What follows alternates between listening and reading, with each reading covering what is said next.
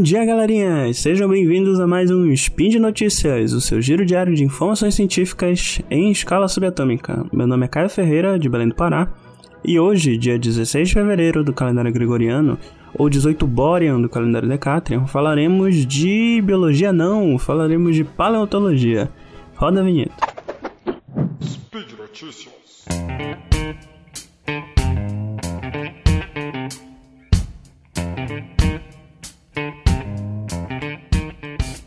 Bem, no episódio de hoje eu decidi focar um pouco mais em paleontologia e falar de dinossauros. Afinal, dinossauros nunca saem de moda na cultura pop. E quem que não gosta de dinossauro, né? Um reflexo disso é justamente o, o sexto filme da franquia Jurassic Park, que se chamará Jurassic World Domínio e será lançado agora em junho.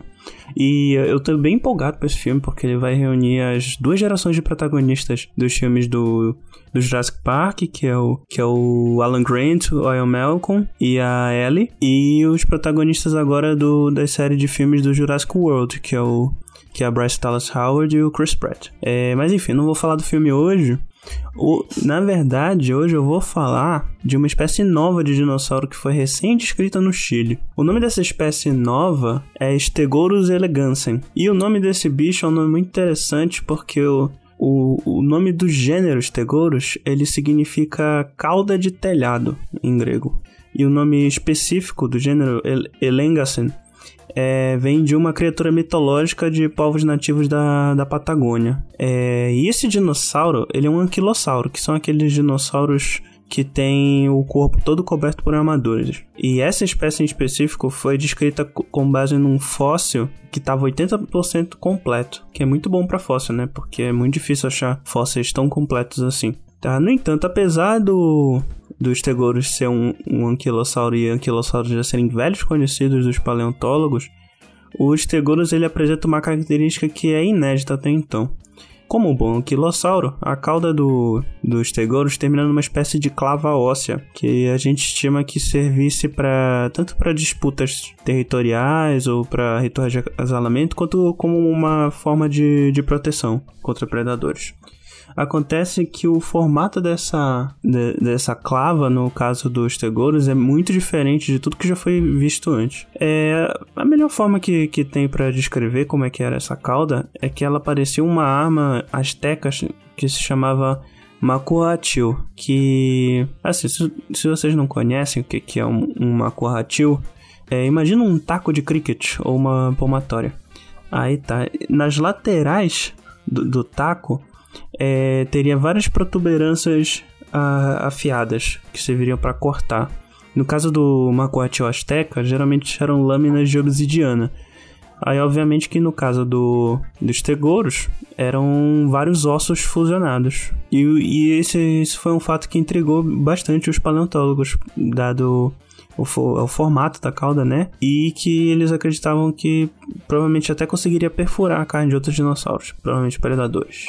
E um outro detalhe interessante acerca da, das características dos tegouros é que além de ser um dinossauro relativamente pequeno para um anquilossauro, já que ele media somente por volta de 1,80 a 2 metros de comprimento, a cauda do, dos tegouros era extremamente curta comparada com a dos demais, demais dinossauros do, do grupo.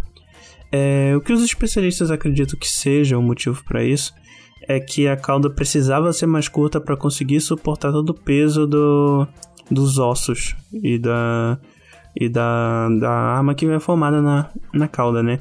Até porque comparado com a cauda de outros anquilossauros, a, a, eles estimam que a cauda do, dos tegouros não era tão articulada, assim, não tinha tanta mobilidade. Aí outro fato curioso também em relação a, a esse dinossauro é que os membros deles eram surpreendentemente finos comparados com os de outros anquilossauros.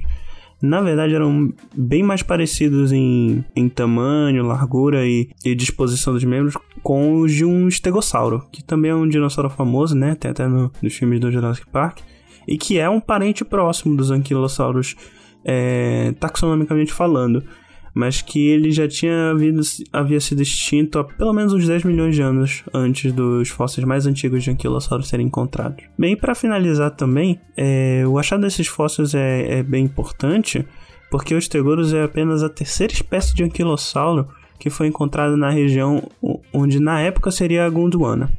E só para explicar para quem não sabe ou não se lembra, a Gondwana foi um supercontinente que se formou mais ou menos 550 milhões de anos atrás e começou a se separar entre 180 milhões a 43 milhões de anos atrás. É, quando o, a Gondwana começou a se separar, ela deu origem aos continentes que hoje a gente conhece como América do Sul, África, Índia, Austrália, Nova Zelândia e Antártida. E é claro que o achado desses novos fósseis é muito importante para ajudar a compreender é, a fauna da, do período. Bom, então por hoje é só, pessoal. Os links comentados estarão aí no post. E como vocês já devem saber, esse podcast só é possível de acontecer por conta do seu apoio no patronato do SciCast, tanto no Patreon quanto no Padrim. Um grande abraço e até amanhã.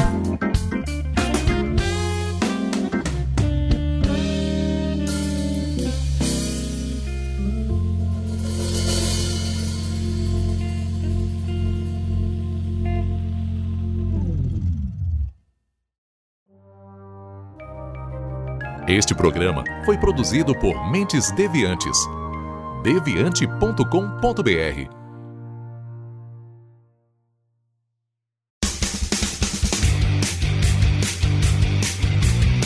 Cortes, edição de podcast.